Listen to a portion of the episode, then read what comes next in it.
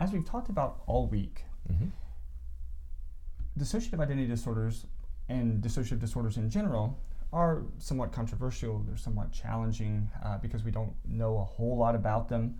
Um, and today we're going to talk about the assessment Right. of dissociative disorders, and that pattern continues. That's right.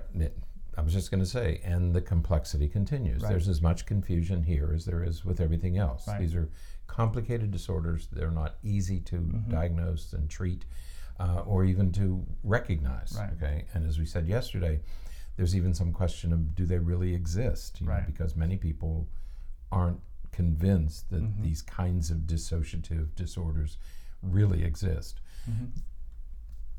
I guess we do currently think that they do Yeah. uh, in one way or another. Mhm. Okay, but it- it's not. But it doesn't simplify anything, Right. and it remains complex and complicated. Right. Yeah. We, we certainly have uh, times when people, um, you know, present differently. They they're in a good mood one day. They're in a, uh, a sour mood the next day. But and they present very differently. They behave very differently. Right. They interact very differently. But it's not necessarily a different personality or anything Right. like that. And so. Yeah. The, the idea of differentiating some of these things is, is really challenging. Most people who are married are accused of having dissociative disorder. We're not going to go into that discussion. No, but I mean, you know, Jekyll and Hyde and all Right. that stuff. They'd say, "Oh, you're real. You were real nice yesterday," but no, Right. those aren't different personalities. Right. Those are different states of being Yeah. um, that are explainable. Absolutely. So, when a person comes in and it, it, you know, it appears as though we're looking at a dissociative disorder, there are a Mhm. few, uh, uh, sort of a handful of symptoms that we often see. Right. Um, sort of feelings of being disconnected from themselves, um, Mhm. sort of feeling losing time, you know, you know, having Right. having significant periods of time that they just can't account for what was happening. Um, many times, what will happen is they'll say, you know, people keep coming up to me saying that they talked to me at some Mhm. period, but I just don't remember I don't talking to remember. them or they said that I was behaving in strange ways and I just had no memory of that. Um, and again, these are times when alcohol or other substances weren't involved. Right. Um, you know, problems handling uh, significant Mhm. emotions, um, uh, sh- sudden shifts in, in mood or behavior Right. um, is sometimes associated with these. So th- there's a again this handful of symptoms that people often present with that we have to um, start you know, we may want to explore this area a little Right. bit when, when doing our assessment. And of course, the problem is, is that those symptoms also attend to many other disorders. Absolutely. Okay. Um, all the things we mentioned here um, also attend to a lot of other disorders. So Right. caution is advised. Right. Now, th- th- there are, as you said, some other things that could um, result in these same symptoms. Uh, and so Right. there's sort of uh, complicating factors that we have to rule out. We We have to to make sure that they're Right. accounted for.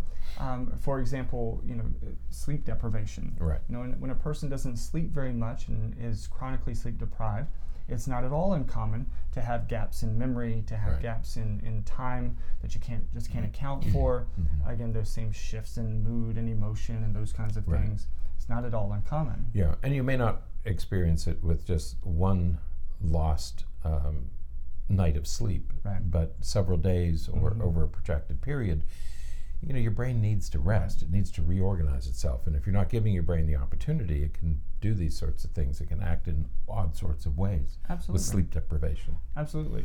Um, um, and, and of course, not to mention uh, the, the effects of substances, uh, alcohol and other substances that can cause some of these exact same symptoms. You know, we call them psychoactive or mind-altering drugs for a Mhm. reason, and Exactly. and so um, as I as I mentioned earlier in the week, many of the young people coming in today who who who believe or fear or suspect that they might have Mm-hmm. depersonalization disorder. The event occurred while they were using mind-altering drugs. Right. So again, you wouldn't be surprised Mhm. um, at, at a change in consciousness and awareness right. when you're using mind-altering substances. Right, So- absolutely.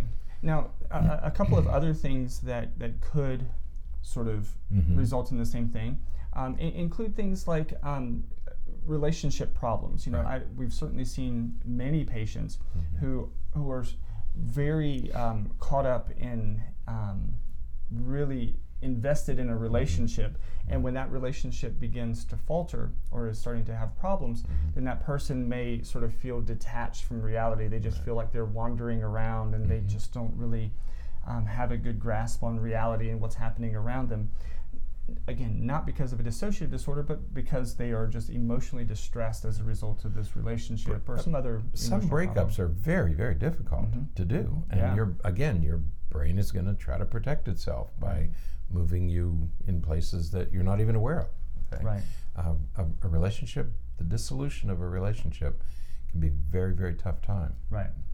Now, in addition to some of these um, complications that we just mentioned, there are other things when we're making a diagnosis of dissociative disorders. There's other things that we have to rule out. Right. We, we certainly have to rule out any organic issues. So we have to make sure that there's no brain damage or brain injury or anything like that that could explain lapses in memory or some of the changes in Right. behavioral presentation. You mentioned yesterday about an, an early onset dementia, Right, You know, which right. which in the early stages could look very much like a dissociative amnesia, when in fact it's a, Mm-hmm, Right. biological uh, change. And so, yes, first of all, let's make sure there's nothing organically wrong. Right. Yeah, and many people will experience some of these same symptoms and characteristics um, when they're coming off of anesthesia or some other Right. medications Yeah, and things like that. So we have to rule those things out. Um, we also have to rule out other mental illnesses, other mental health conditions that Right. could mimic some of these symptoms, like serious uh, depressive or mood-related symptoms. Sometimes some personality disorders, like Mm-hmm. borderline personality disorder, or some of the others that. Um, uh, even schizotypal and Right. schizoid personality disorders that just affect one's um, sense of reality. That's right. Um, eh, some other things, of course, as substance abuse, um, but but also things that um, other medical issues. Uh, again, you mentioned dementia, but there's also other medical issues that Mm-hmm. could affect the way in which we interact with the world around us. Any, yeah. That you know, thyroid problems and any of the metabolic disorders, Right. you know, um, even electrolyte imbalances um, can create this. And so, you know, be very cautious about the, the physical um, contributions Right. uh, to these disorders. Right. So, so far in today's podcast, we've talked about symptoms and sort of rule outs. You know, we talked about some of the symptoms that people will present with, some of the things that we have to acknowledge and to Mm-hmm. um, note that we've that it's not caused by this or it's not Right. caused by that. We have to rule out those things. That is the vast majority of the assessment for this condition. Right. In in these cases, it's the complicating factors. Mm-hmm. Uh, you know, th- there's a whole list in one of the uh, readings that we we uh, posted. There's a whole list of complicating factors. You have to run through all those. Right. So you're not actually doing, in a sense, you're doing a differential diagnosis, but there are so many complications um, that um, that are attached to these um, disorders that part of your diagnosis has to be to make sure you consider Right. all of those. In addition to that, you have competing diagnoses, as you said, it, uh, personality disorders and early onset dementias and things. So the other thing you have to do is a careful differential diagnosis and make sure you're not dealing with some of the other mimics of the dissociative dissociative disorders. So not only do you have the job of identifying that yes indeed this looks like a dissociative disorder, but make sure that you run through all these complications and you consider all those and what are the competing diagnoses. Right. Um, you, you really have to be thorough because if it is a dissociative, disor- dissociative disorder, um, the treatment is going to be could be long and difficult. Mm-hmm. So make sure you know. Yeah, absolutely. Um, th- there are some questionnaires, um, Yeah. sort of self-report questionnaires that look at dissociative disorders, especially dissociative identity disorder. Um, but really, this diagnosis is going to come with time. Right. You know, you, you have to rule out Right. these other complicating factors and everything. But for the most part, it's just going to take a long uh, a, a period of time where the, the the evaluator or the therapist is getting to know the patient and trying to understand the, the Yeah. various presentation. You know, again, um, sometimes some of these symptoms are adaptive. They're things that our brain does to protect us to protect from us, from right. dangerous situations. Um, it may not be impairing in any way. Right. Um, they, you may experience them at, at moments of distress, but otherwise, you know, they're sort of um, tucked away and they don't really bother or, or affect any other area of functioning. And, you know, in, in those cases, there may not be a lot that one would do uh, in, in with that, but your assessment is going to take time and it's going to mm-hmm. really require a lot of trust between the mm-hmm. therapist and, and the patient to make sure that they can be open and honest and, and really explore some of these areas. Right. And I can't think, as, as you were talking, I was trying to rifle through these files. I can't think of another disorder that is so subjective. I mean, it- you really are relying mm-hmm. on the patient's description Right. and then the veracity of the trauma. Right. Okay.